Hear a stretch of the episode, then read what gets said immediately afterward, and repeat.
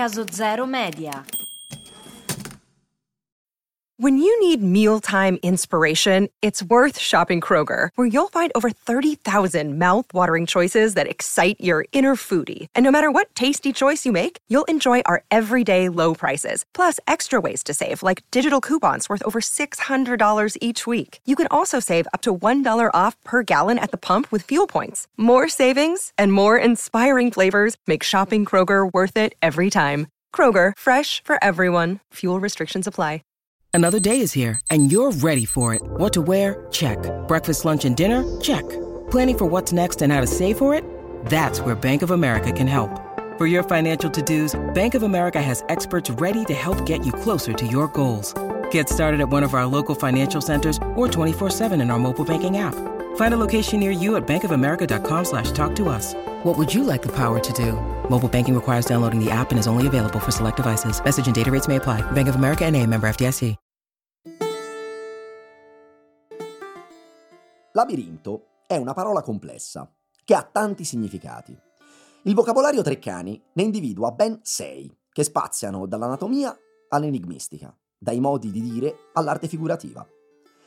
L'etimo della parola è incerto, sicuramente proviene dal greco, labirintos, un termine che viene usato sia da Erodoto, che l'adopera per indicare una complessa tomba faraonica in vicinanza delle piramidi, sia da Plinio il Vecchio, che nella sua storia naturale ci dice che nel mondo antico i labirinti fossero addirittura quattro, uno dei quali si trovava nei pressi di Chiusi, oggi provincia di Siena, ed era la tomba del re etrusco Porsenna, costruita, dice lo storico, come il famoso labirinto.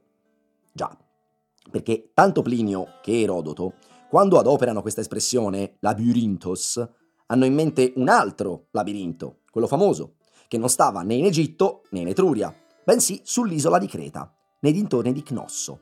Secondo la leggenda era stato costruito dal mitologico architetto Dedalo perché potesse imprigionare l'altrettanto mitologico Minotauro, un essere metà uomo e metà toro, frutto di una maledizione che il dio Poseidone scagliò contro il re di Creta, Minosse.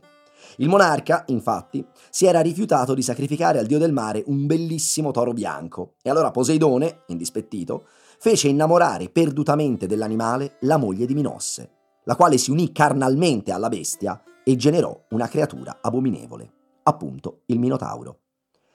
Alla base del mito c'è probabilmente l'effetto che il palazzo di Cnosso doveva suscitare in chi lo visitava. Analizzando gli scavi, infatti, ci siamo resi conto che la reggia cretese era un intricato ammasso di sale, corridoi, porticati, scale, cortili. Immaginiamo quindi che perdercisi dentro nel tentativo di cercare una via d'uscita fosse un'esperienza abbastanza comune. Tra l'altro uno dei simboli del re di Creta era la sciavipenne, che nelle lingue di quella zona si chiama labrus. Il termine labirinto, quindi, indicherebbe letteralmente la reggia, il palazzo delle labrus, dato che a Cnosso, che fossero appese o dipinte sui muri, di asce bipenni ne abbiamo trovate a quintali. Quale che sia l'etimologia, il labirinto rappresenta comunque un concetto molto ben definito nella nostra lingua, un qualcosa di intricato, sfaccettato, che si annoda su se stesso e ci intrappola. Una struttura che non sembra seguire un filo logico e all'interno della quale perdiamo l'orientamento. Quando ci sembra di star seguendo una strada, all'improvviso cambia ogni cosa e ci troviamo da tutt'altra parte senza che abbiamo ben chiaro come questo sia avvenuto. Piani che si affastellano, gli uni sugli altri, si confondono, si mescolano, in uno schema apparentemente casuale, ma che in realtà, nella testa di chi l'ha progettato, segue una precisa architettura. Ci sono labirinti effigiati sulle monete, altri labirinti sono mosaici che adornano i pavimenti delle chiese, altri ancora sono giardini, e poi c'è un labirinto che è un libro, un poema cavalleresco che racconta le gesta di Orlando, signore di Anglante, il capolavoro in versi di Messer Ludovico Ariosto.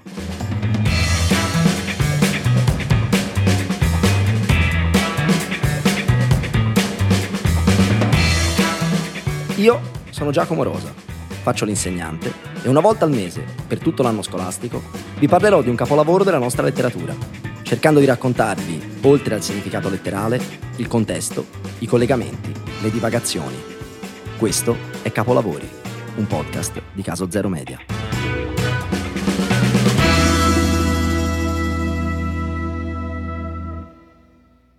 Lo so, Può sembrare violento, ma è necessario aprire la puntata con una divagazione. Così, del botto. Ma un senso c'è. Perché per capire l'Orlando Furioso c'è bisogno di fare una premessa. E per capire questa premessa dobbiamo tornare con la mente a qualche anno fa, ai primi 15 anni del 2000, in quella che i mass mediologi hanno etichettato come la terza golden age della televisione, quella delle grandi serie tv. In un mondo occidentale che è scampato al millennium bug, ma non al crollo delle torri gemelle, e che vede la rivoluzione digitale che inizia a profilarsi all'orizzonte, la popolazione si inchioda ogni settimana davanti alla televisione per seguire le grandi storie che lì vengono raccontate.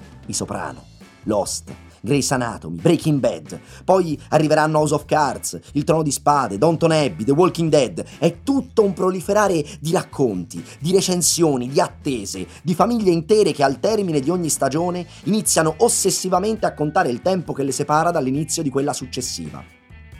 Immaginate di essere una di quelle famiglie. C'è appena stato il finale di stagione della serie del momento, quella di cui tutti parlano. Avvincente, intrigante, personaggi ben costruiti, dialoghi freschi e soprattutto una suspense continua che ogni volta che finisce un episodio ti fa solo dire ne voglio ancora. È appena finita l'ultima puntata, che ovviamente ha creato un sacco di interrogativi, i social esplodono di reazioni, commenti, opinioni e arriva la notizia. Lo sceneggiatore è morto. Non ci sarà una nuova stagione. L'ho presa larga, me ne rendo conto. Ma questo è esattamente quello che accade nel Ducato di Ferrara alla fine del 1400. C'è un poema cavalleresco che fa impazzire la popolazione. Si chiama Orlando innamorato e l'ha scritto Matteo Maria Boiardo, conte di Scandiano, su invito del signore di Ferrara, il potentissimo Ercole I d'Este. In realtà sarebbe corretto dire lo sta scrivendo il conte Matteo Maria Boiardo, perché finora sono usciti solo i primi due libri, che però si sono rivelati un successo di pubblico straordinario. Tutta la popolazione di Ferrara se li è bevuti e non vede l'ora di leggere il terzo. Purtroppo però, il 19 dicembre del 1494 arriva la notizia che il conte è morto di gotta e del terzo, attesissimo libro rimangono solo otto canti e mezzo. Gli interrogativi rimasti aperti, però, erano talmente tanti e l'interesse del pubblico talmente alto che un decennio dopo la morte del conte, il cardinale Ippolito d'Este incarica Ludovico Ariosto di finire l'opera lasciata incompiuta da Boiardo. Messer Ludovico quindi riprende in mano il materiale e ricomincia a scrivere un nuovo poema che inizia esattamente dove si era interrotto l'Orlando innamorato. Lo stile è un po' diverso, già dal titolo le cose cambiano, Orlando non è più innamorato ma furioso, il respiro è più ampio, la sensibilità è mutata, nelle riscritture successive anche la lingua cambierà, ma gli elementi distintivi dell'opera di Boiardo, che ne avevano determinato il successo, ci sono tutti. E infatti, quando l'Orlando Furioso vedrà la luce nella prima edizione del 1516, sarà anch'esso un successo clamoroso. Ma quali sono questi elementi che tanto piacciono ai ferraresi. Uno è sicuramente la suspense. La trama di questi due poemi è intrecciatissima. I personaggi in gioco sono innumerevoli. Ci sono tre grandi filoni narrativi indipendenti e almeno altre quattro trame secondarie. La genialata di Boiardo prima e di Ariosto poi sarà quella di raccontarli contemporaneamente, seguendo uno schema ripetitivo ma efficacissimo. Prendo un personaggio, per esempio Ruggero, e racconto le sue avventure. Ruggero sta esplorando un castello sconosciuto dove potrebbe nascondersi un nemico che lui sta cercando bramosamente. A un certo punto inserisco un elemento di tensione che genera curiosità. Mentre sta esplorando il castello, Ruggero sente un rumore da dietro una porta chiusa. Ci si avvicina, appoggia la mano sul legno e un istante prima di risolvere la tensione interrompo bruscamente la narrazione. Ma adesso parliamo di Orlando che sta vagando in un bosco. In quel momento a te lettore di Orlando non te ne può fregare di meno, ma continui comunque a leggere, perché vuoi sapere che cosa è successo a Ruggero. Il guaio è che mentre scorrono i versi ti appassioni anche alla vicenda di Orlando, perché l'altra grandezza di questi poemi è che i personaggi sono costruiti veramente, ma veramente bene. Ti appassioni a Orlando, segui le sue avventure, che ovviamente arriveranno a loro volta a un punto di tensione sul quale di nuovo la narrazione si interrompe. A quel punto inizia probabilmente un terzo filone narrativo, del quale non ti importa assolutamente nulla, ma al quale ovviamente ti appassionerai. Ma anche se si fosse tornati di nuovo a Ruggero, tu lettore non saresti stato comunque soddisfatto, perché a questo punto quello che ti preme maggiormente sapere è ciò che accade a Orlando. E così via, di canto in canto, il desiderio di leggere si rinnova e si alimenta ogni volta che la storia si interrompe. Capite quindi lo psicodramma sociale quando arriva la notizia della morte di Boiardo? Quante storie erano rimaste appese nel loro momento di massima tensione. Su tutte una, quella che dà il titolo al poema. Riuscirà Orlando a conquistare la bella Angelica? E questo è l'altro colpo di genio di Boiardo che Ariosto segue pedissequamente. L'idea originaria, anzi, meglio, l'esperimento originario. Quando Boiardo inizia a scrivere L'innamorato, infatti, i poemi cavallereschi vanno discretamente di moda in tutta la penisola. L'America non è ancora stata scoperta, l'Italia è il paese più importante del mondo, ci sono microscopici ducati che hanno quasi più soldi della corona francese e ai cortigiani di questi ducati piace ascoltare storie che raccontino gesta di cavalieri, di dame e di imprese gloriose. Ma tutto questo non è certo un'invenzione del Rinascimento. La passione per i romanzi cavallereschi era nata secoli prima, in Francia, nelle regioni della cosiddetta Langue d'Oil, Bretagna, Loira, Normandia, territori freddi, anche un po' lugubri, dove nei castelli si trascorrevano le notti invernali attorno al fuoco, arrostendo carni, bevendo alcol e ascoltando menestrelli che raccontavano storie di cavalieri. Quest'ultime, grosso modo, si potevano raggruppare in due insiemi. Le storie del ciclo carolingio, dove i protagonisti erano i paladini di Carlo Magno, quindi Orlando, Rinaldo, Gano, e le storie del ciclo bretone, che giravano attorno a Re Artù e ai suoi cavalieri della tavola rotonda, come Tristano, Percival e ovviamente Lancillotto. Questi due gruppi di racconti, però, il ciclo carolingio e il ciclo bretone, non differivano solo per le ambientazioni, ma proprio per la tipologia delle storie. Le vicende dei paladini di Carlo Magno, infatti, trattando di personaggi realmente esistiti e di fatti realmente accaduti, erano grossomodo dei racconti storici, una musica piacevole, parole preziose, ma che di fatto raccontavano vicende di guerra, dove i soldati cristiani devono combattere i saraceni perché altrimenti questi invadono la Francia. Si combatte per Carlo Magno, quindi onore, lealtà, dovere. In una parola, noia. La corte di Re Artù, invece, era molto più interessante sia perché c'era l'elemento fantastico e quindi i nemici diventavano draghi, streghe, giganti, arrivava Merlino, compaiono le pozioni, ma soprattutto perché c'è la dimensione romantica. I cavalieri della tavola rotonda non sono dei soldati ligi al dovere che fanno ciò che devono in nome della Francia, sono degli avventurieri che si sperticano in azioni eroiche solo per apparire ganzi agli occhi della squinzia di cui sono innamorati.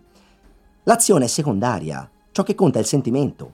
E infatti, prendiamo Lancillotto, che è il più famoso di questi cavalieri. Vi sfido a dirmi un'impresa che lui ha compiuto. Niente, vero? Mentre invece penso che tutti voi sappiate del suo sciagurato amore nei confronti della regina Ginevra.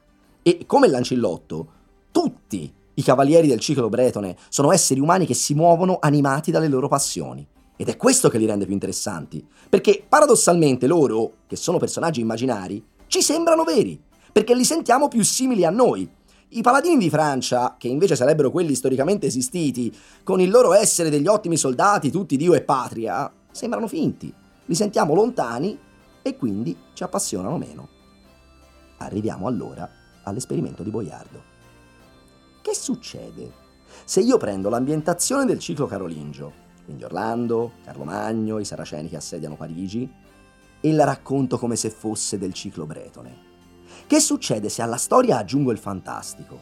Se a questi paladini perfetti aggiungo i sentimenti? Che succede se a Orlando metto il dubbio che combattere per il proprio re non sia esattamente la cosa più importante del mondo, ma che forse si può mettere da parte la difesa di Parigi per rincorrere quell'altra cosa che muove il sole e le altre stelle e tira più di un carro di buoi? Succede che il risultato è una storia appassionante, che la popolazione ferrarese impazzisce e che quando Boiardo muore l'esperimento è riuscito talmente bene che Ariosto lo deve portare avanti. Bene, Direi quindi che questa digressione è durata fin troppo, pertanto vediamo di entrare nel vivo della puntata facendo le cose per bene e introducendo l'opera in maniera appropriata e accademica. L'Orlando Furioso è un poema di argomento cavalleresco, scritto da Lodovico Ariosto durante la prima metà del Cinquecento e pubblicato in tre edizioni differenti. La prima nel 1516, la seconda nel 1521, la terza, che è quella che studiamo noi, nel 1532. Nella sua versione finale il poema si compone di 46 canti, ognuno dei quali è scritto in ottava rima, vale a dire che è diviso in strofe di otto versi, endecasillabi, che seguono un preciso schema di rime. A, B, A, B, A, B, C, C. Sempre così, tutti e 46 i canti, per un totale di 38.736 versi, quasi il triplo di tutta la commedia di Dante Alighieri. I filoni principali della trama sono tre. Carlo Magno, che deve capire come resistere all'assedio di Parigi da parte dei Saraceni, Orlando, che deve capire come fare a conquistare il cuore della bella Angelica, Ruggero e Bradamante, che devono capire come far coesistere il fatto che siano innamorati l'uno dell'altra, con l'inconveniente che lei è una guerriera cristiana mentre lui combatte per i musulmani. Quest'ultimo filone, nella fattispecie, è quello che stava più a cuore ai signori di Ferrara. Nella finzione del romanzo, infatti, Ruggero e Bradamante sono i due progenitori di quella che poi diventerà la casata d'Este. Glorificare le loro gesta, pertanto, è un modo con cui il poema conferisce gloria e lustro al potente di turno. In altre parole, propaganda. Per il copyright di questa prassi si chieda al divino Ottaviano Giulio Cesare, detto Augusto, quando chiese a Publio Virgilio Marone di mettere in versi la storia di Enea, fuggito da Troia perché doveva fondare Roma. This episode is brought to you by Shopify. Whether you're selling a little or a lot. Shopify helps you do your thing, however you cha-ching. From the launch your online shop stage, all the way to the we just hit a million orders stage. No matter what stage you're in, Shopify's there to help you grow. Sign up for a $1 per month trial period at shopify.com slash special offer, all lowercase. That's shopify.com slash special offer. Abbiamo detto in apertura che questo poema è un labirinto. In esso i personaggi, le storie, le vicende, gli spazi, tutto si intreccia. Per complicare ulteriormente l'assunto, Ariosto spesso si diverte a giocare anche con i piani temporali. Magari ci racconta nel canto 10 una vicenda che in realtà è antecedente a quello che ha raccontato nel canto 5, ma noi ce ne accorgiamo solo nel canto 12 perché a quel punto le due storie all'improvviso si ricongiungono. E allora uno rimane appeso perché si era convinto di star seguendo un filo temporale che in realtà non portava da nessuna parte. Ma poi si vede proprio che ci gode a incasinare la comprensione del lettore. In ogni canto aggiunge nuove storie, nuovi personaggi. Limitandoci solamente a quelli che compaiono in almeno due capitoli diversi, l'Orlando Furioso conta la bellezza di 65 tra personaggi principali e secondari, che poi si chiamano tutti uguali. Un esempio. Nei primi capitoli uno degli antagonisti è Arbante, principe della Frisia, che commette una serie di atrocità e finisce morto col capo sfasciato. Nei capitoli dopo, però, il lettore disattento rischia di mettere in dubbio questa morte perché c'è di nuovo un antagonista di nome Atlante, che però, a differenza di Arbante, non è un principe, ma è un mago. Oppure è necessario stare molto attenti a non confondere Bradamante abbiamo detto essere la progenitrice della casata d'Este, con Brandimarte, che invece è un maschio ed è il protagonista di una storia d'amore tragica con la sua innamorata Fior di Ligi, che a sua volta non dobbiamo scambiare con Fior di Spina, un'altra donna che anch'essa vive una storia d'amore, ma di tutt'altro tenore, c'è di mezzo uno scambio di persona, un mezzo amore saffico, grasse risate. Se non altro, almeno, questi nomi simili sono di personaggi che stanno dalla stessa parte. Arbante e Atlante, cattivi, Bradamante, Brandimarte, Fiordiligi, Fiordispina, buoni. All'università ho rischiato seriamente di bocciare l'esame di letteratura del Rinascimento perché stavo facendo confusione tra Marsilio, che è il capo dei Saraceni, quindi uno dei cattivi più cattivi, e Marfisa, che è invece la sorella di Ruggero, uno dei buoni più buoni. E almeno in italiano ci salviamo, perché i paladini principali si chiamano Orlando e Rinaldo, in francese sarebbero Roland e Renaud. Auguri. Ecco, Penso quindi che adesso possiate avere un'idea ragionevole dell'Everest che mi si è parato dinanzi quando, mentre scrivevo questa puntata, ho accarezzato l'ipotesi di raccontare la trama complessiva dell'opera. Ci ho provato, non nego, ma sono stato malamente respinto con perdite. Tutto questo per dire che cosa? Che noi, d'ora in poi, parleremo solo di uno dei filoni dell'opera, quello che le dà il titolo e che racconta dell'amore di Orlando per la bella Angelica. Personaggi in scena. Lui, Orlando d'Anglante, nipote di Carlo Magno, il paladino per eccellenza. Nei poemi carolingi è il protagonista della Chanson de Roland, la più famosa tra tutte le poesie che compongono il ciclo, in cui si racconta la sua epica morte avvenuta nella gola di Roncisvalle, un luogo sui Pirenei dove Orlando si trovava per difendere la retroguardia dell'esercito francese che stava scappando dai Saraceni. Integerrimo, guerriero straordinario, cristiano perfetto. Devoto a Dio e al suo re, aiuta i deboli e uccide i cattivi. Niente può sfuggire alla sua leggendaria spada durlindana e al suo cavallo brigliadoro, il migliore dei guerrieri, senza ombra di dubbio. Casto, puro, invulnerabile alle passioni del cuore finché non incontra lei. Angelica, figlia di Galafrone principessa del Catai. Cosa intende esattamente Ariosto con questo termine non è chiarissimo. Tecnicamente il Catai sarebbe una regione della Cina confinante con la Mongolia, quindi a nord. Ma in tanti luoghi del Furioso Angelica viene definita principessa dell'India, quindi a sud. Al solito Ariosto confonde, intreccia e scombina. Stiamo su quello che è certo. Asia. Che per gli europei del Cinquecento vuol dire solo e soltanto quello che è stato raccontato da Marco Polo nel suo Milione, un libro contenente il resoconto dei viaggi mercantili che lui ha compiuto in Oriente, che ha stregato e ammaliato l'Europa del Trecento e dei secoli successivi, scolpendo nella mente delle persone un'Asia piena di luoghi esotici, misteriosi, depositari di una civiltà diversa e diversamente sviluppata, sfuggente, per certi versi incomprensibile. Angelica, quindi, non può che venire da lì.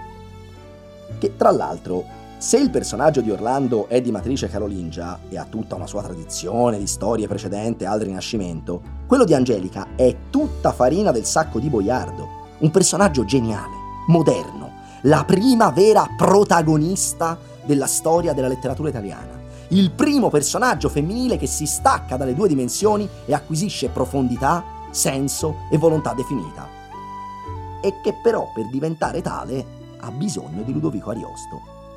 Sì, perché nell'innamorato non è che Angelica prenda chissà quanto l'iniziativa, è abbastanza vittima degli eventi. In Europa ci arriva perché ce la spedisce il padre desideroso di creare scompiglio nel campo cristiano. Finché è vivo il fratello, lei ricopre il ruolo di soprammobile piacevole alla vista Scappa dal campo cristiano, vero, ma solo perché altrimenti la stuprano. Poi sì, inizia ad andare dietro a Rinaldo, ma non per sua volontà, lo fa perché ha bevuto l'acqua di una fonte che l'ha fatta innamorare di lui, e allo stesso modo smetterà di amare Rinaldo e inizierà a sfuggirgli quando berrà l'acqua della fonte opposta. L'innamorato si interrompe con Orlando e Rinaldo, entrambi innamorati di Angelica, che la portano da Carlo Magno come un pacco per far dirimere a lui la questione e il re decide che la avrà in premio chi dei due sventrerà il maggior numero di nemici. In tutto questo lei sta ferma, immobile, ad aspettare il risultato della sfida. Un trofeo, un paesaggio, una bella bambolina come da peggior tradizione medievale. Quando Ariosto prende in mano il materiale, decide che la sua Angelica sarà un personaggio di tutt'altra caratura Basta con questo essere vittima degli eventi. Angelica sceglie, Angelica decide. Angelica, spesso e volentieri, è quella che sbroglia le beghe in cui altrimenti sarebbero impantanati i grandi paladini francesi. Va detto che Ariosto ha un tocco particolarmente capace quando si tratta di affrescare un personaggio femminile. Tutte le donne del Furioso, infatti, per un verso o per un altro, mostrano caratteristiche che mal si conciliano con gli stereotipi femminei in voga all'epoca. Sono tutte donne che si sottraggono alle convenzioni. Il motivo probabilmente è autobiografico e si chiama Alessandra Benucci, il grande amore della vita di Ariosto, una donna che di convenzionale ha il nulla, sulla quale spendiamo due parole. Nata a Barletta, da genitori fiorentini, si sposa giovanissima con Tito di Leonardo Strozzi, membro della famosa famiglia di banchieri, ma di un ramo cadetto, quindi non abitano a Firenze ma a Ferrara. Qua la Benucci ha modo di entrare in contatto con la famiglia degli Estensi e di far parte del gruppo stabile delle dame di corte. Nel frattempo il marito fa carriera, gli vengono assegnati incarichi importanti, la coppia ha sei figli è quindi facilmente immaginabile che la Bea si goda la vita agiata, le bellezze di corte, la famiglia, i soldi del marito. Sì, certo. Avvia un commercio clandestino con gli ebrei di Ferrara I parenti fiorentini le mandano oro di scarto, lei lo fonde, lo ricama e coi soldi che fa vendendolo si assicura un'entrata parallela, della quale il marito non sa niente e che per adesso le serve per togliersi qualche sfizio. Dico per adesso perché intorno al 1513 il buon Tito Strozzi muore all'improvviso senza aver fatto testamento. In questi casi, di solito, la povera vedova, non avendo alcun tipo di sostentamento economico, o tornava dai genitori o era costretta a sposare un parente del defunto per mantenere il possesso della sua eredità. Sì, certo, la povera vedova. Non Alessandra Benucci. Bussa agli amici ebrei si fa prestare dei soldi, li aggiunge ai suoi risparmi clandestini, assolda un avvocato e, grazie a un regolare processo, si vede riconoscere l'usufrutto del patrimonio del marito fin tanto che non si risposa. Ariosto la conosce più o meno in quegli anni. È a Firenze, a seguito del cardinale Ippolito d'Este, e rimane folgorato da questa nobildonna. Ciò che lo colpisce, soprattutto, è il modo in cui lei riesce a tenergli testa e a non cascare fra le sue braccia. Per strano che possa sembrare, infatti, le fonti ci raccontano di un Ludovico Ariosto autentico tomber de femme, capace di irretire e piegare al suo volere ogni singola donna di cui avesse desiderio, e i numerosi figli illegittimi che semina tra l'Emilia e la Garfagnana sembrano confermare questa diceria. Ogni donna cadeva ai suoi piedi, non Alessandra Benucci. Non che le fosse indifferente, eh, subisce il fascino del poeta, ma lo sa tenere a bada. Si incontrano segretamente, ma è lei a decidere il quando e il come. E anche alla morte del marito stronca immediatamente sul nascere ogni tipo di velleità matrimoniale. Ma stiamo scherzando. Se ci sposassimo, io perderei l'usufrutto dell'eredità dello Strozzi e tu i benefici da chierico. Continuiamo così, vogliamoci del bene, ognuno dorme a casa propria e poi io non ho bisogno di un anello al dito per sapere che ti amo. Tu per caso sì? Difficile controbattere. Quando però subodora il rischio di rimanere doppiamente vedova, un matrimonio segreto lo celebra comunque. Così almeno quando Ariosto effettivamente morirà nel 1533, lei avrà un contratto da sventolare in faccia a chi voleva intestarsi l'eredità del poeta. Su tutti il figliastro Virginio, principale biografo del padre, che infatti ci dipingerà Alessandra Benucci come una donna spregiudicata, arrivista ed egoista, quando in realtà, forse, era solo una donna indipendente.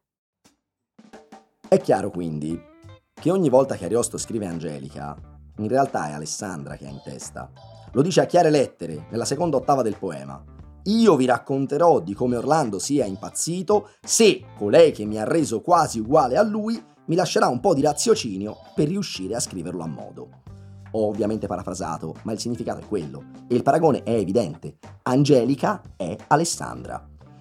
Ce la vedreste voi, la donna che ho descritto prima, ferma nella tenda di Re Carlo a fare la bella statuina in attesa di sapere chi la vincerà in premio?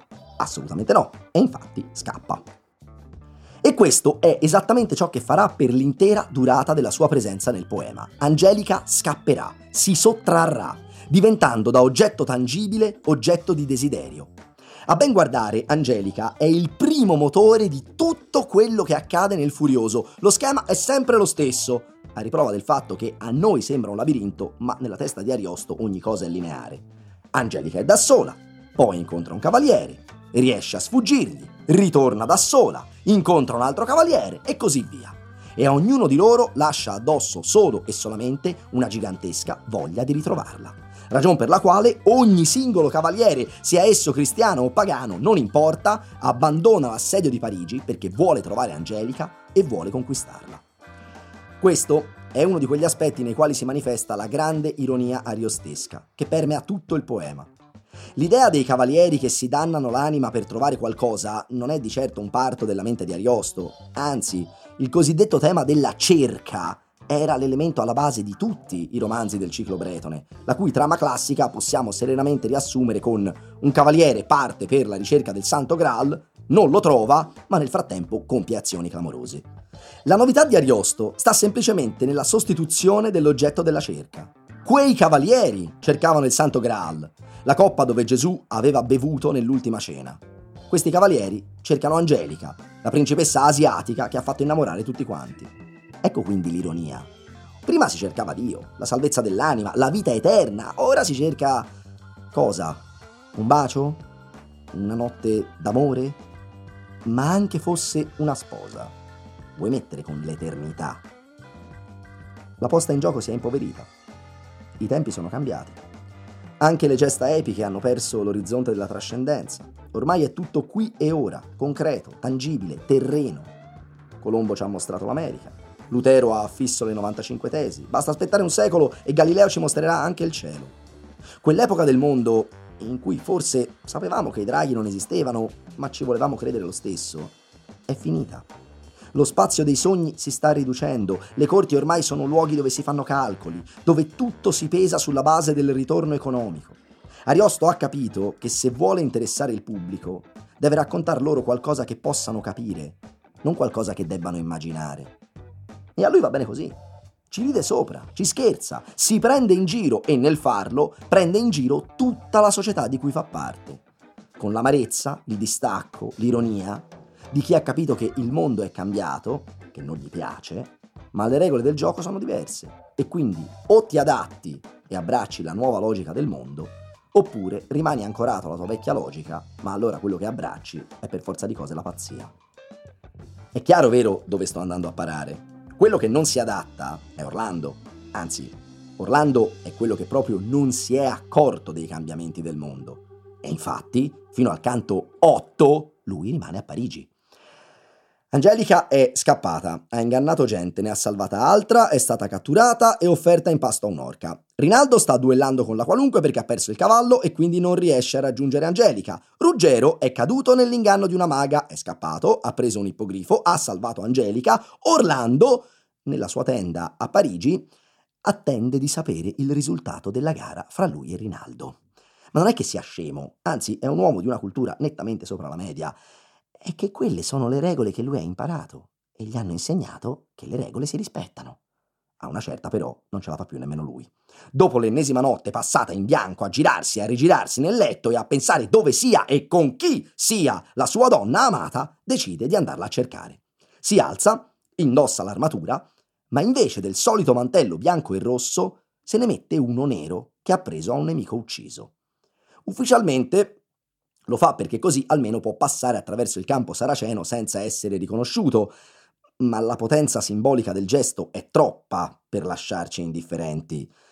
Il mantello è da sempre uno dei principali simboli di un cavaliere, è una parte di lui, è come la sua spada, il suo pennacchio, l'armatura.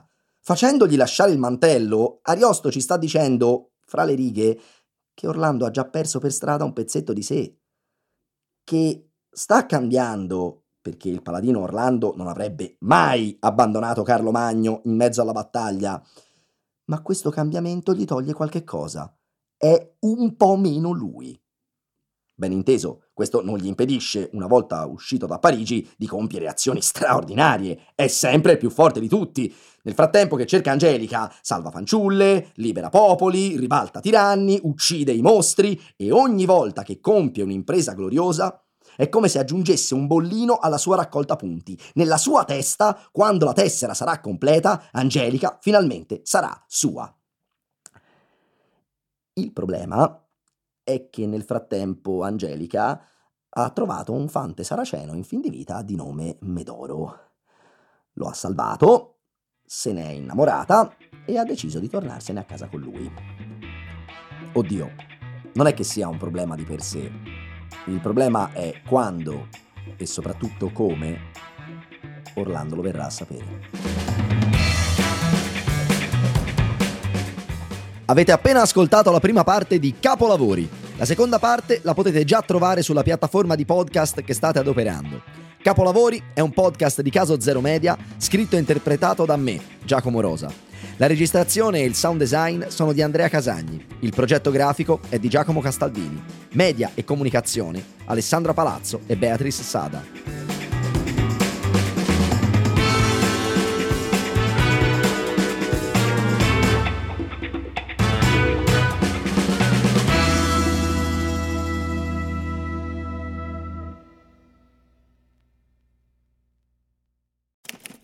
Caso Zero Media